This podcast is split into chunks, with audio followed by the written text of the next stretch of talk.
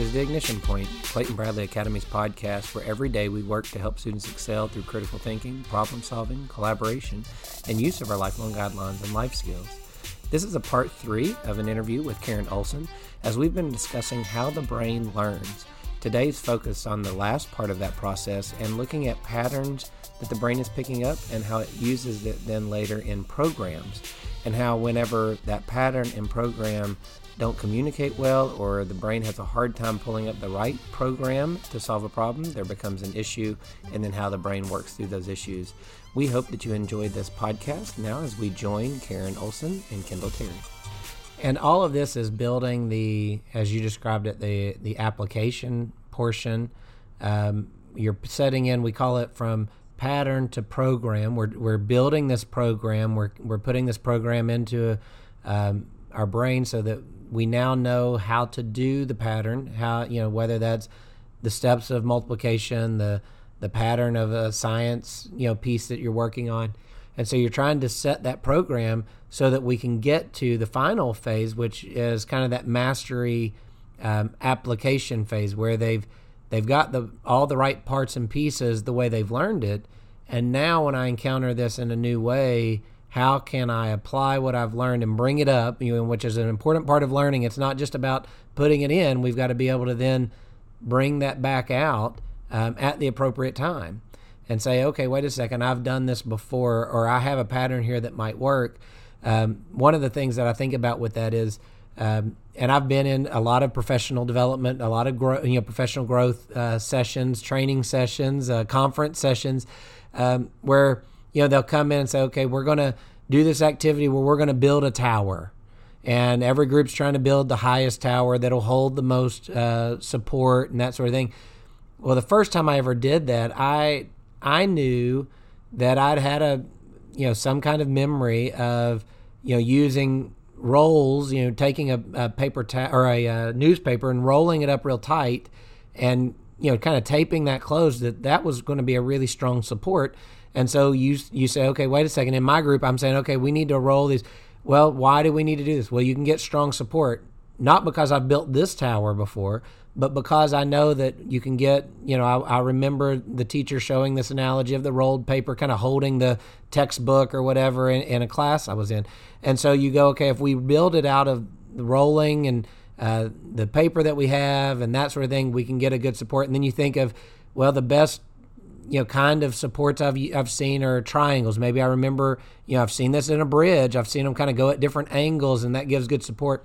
And so you start to put all of these things that you've learned together in a new uh, environment, and hopefully you come up with the right solution. And that's that kind of mastery piece that we're looking for: is can you apply what you've learned now to a new scenario or to a scenario that makes sense for why you would apply that learning. Yes, and the, the, the building of programs and having them stored in long-term memory so you can pull them up is, is what you're just describing here. So, and, and the definition of a program is a way of using what you know to make something happen.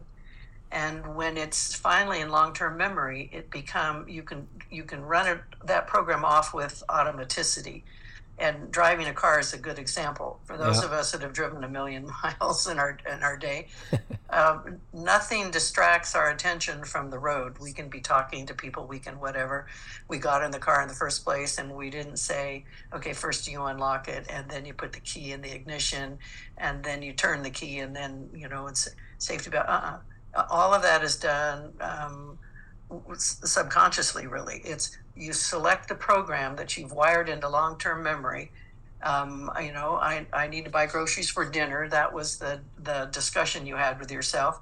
Bingo you pull up that program that's there and ready and off you go. And and then say you go and rent a car uh, and the windows the button is the reverse of the one you have so you start off with your automaticity. I'm going to drive to this wherever i'm going to give this workshop or wherever i'm going to you know buy groceries or whatever it is i'm going to do. And, and all of a sudden it's it, like in the middle of that the program didn't work because the window didn't go the direction it was supposed to. At that point as we stop and go back and pick up another program. And picking and choosing among the programs we have we can come we can handle a brand new situation yeah. um, or come up with something a really creative design. This is where creativity comes from as well is uh, but we cannot uh, pull up something that we never stored in the first place. So the fourth step of learning the fourth fourth phase is that we practice something so it gets wired into long-term memory and it's there to be accessed and once accessed it can be run automatically so we can be thinking of something else. And a classroom example of that is I've learned my multiplication uh, tables um, well enough that it's automatic so that when I start to do a division problem, I don't have to go back and rethink how to do multiplication. It's there and available, boom, and all my attention then can be put on the next thing that I'm learning or the next challenge that I face for people listening, I think that they once again, like you were giving examples, they have examples that they go back to then to go, oh yeah, I know what you're talking about. Um, I know it's always fun when you get into a car and it starts in a different way than what your pattern is. You know, the key maybe it goes in the wrong. You know, some keys go in the steering column and then others go now in the dashboard and some have a button you just push and you get in and sometimes you you almost have that like feeling of of like I am stupid right now. Like why can't I get this car to start? And it's like oh well, I'm not actually using the right program here. You know you got to reset your brain now. Uh, and then pretty quickly that becomes the pattern that you use and then you go back to a different vehicle and it's like it takes you a minute to go back and pull up the correct pat, uh, program again, you know, and you got to think about starting the car and you're, yes. you realize that's, that, that wasn't what I was thinking about doing when I got in the car, uh, was thinking about where the key goes. Uh, but it's different. My wife, my wife's car is different than mine. And so they start different, you know, and I'll get in her car to go do something. And it takes me a minute sometimes to go, oh yeah, when I'm in my wife's car, this is how it starts as opposed to in mine. Um, and it's just funny that process that we deal with as as adults. And and you know kids go through that same process and it's just a matter of you know we want them to use this in the right way in the classroom. Um, and I think it's it's fantastic that you can see all of this now with the technology that's there with brain scans of actually how the the the brain is is processing what's happening around it and and kind of where the blood flow is going at that time, um, what neurons are being fired, and and uh, just that whole side of, of what we can see in, in scans and science now that continues to reiterate, oh yeah, this is why we do it this way, and uh, I think it's fascinating. I, I, love reading about it. I love uh, seeing it, listening to videos uh, talk about it. Um, I guess that's part of my nerd nature. Of uh, I just I love kind of diving into that. Well, and it, it's so helpful when things um, when something that you've been dealing with for a while when when the brain research can explain why. A- an example that just uh, hit me is that when you um, when you're doing something and and your program doesn't work like you get in your wife's car and and you reach for the key and that's not where it is. When our programs don't work and we have to abort because it's not uh, working uh, we're wired up uh, in, in such a way that that is very upsetting. Mm. And it's part of our survival mechanism because when something doesn't work, all of our attention smash gets pulled up immediately. There's upset, there's anxiety, there's worry, uh, and it's we've got to fix that because it could be a life and death kind of situation in a, uh, a truly life and death situation, the anxiety level is super high when the program doesn't work. So this car cuts me off. It's uh, very, very windy. My trailer has been, you know, pushing me around for some time. I hit the brakes. We're going downhill and swerve, and this car shoots right at me. Actually, disappeared below my window on the passenger Ugh. side. That's how close we were to smacking together and off down the road he is. So, and from the time he disappeared, um, my vision blanked out when he was that close to me. I saw nothing until several seconds later, and then I see the car going down the road.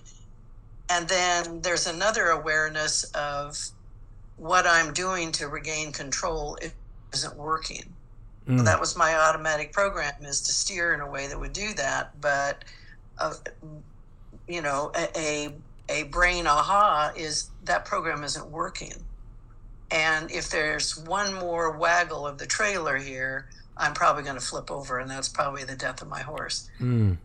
So, I, the, so the, then the cerebral, the frontal lobes took over and said, "This isn't working. What do we need to do?"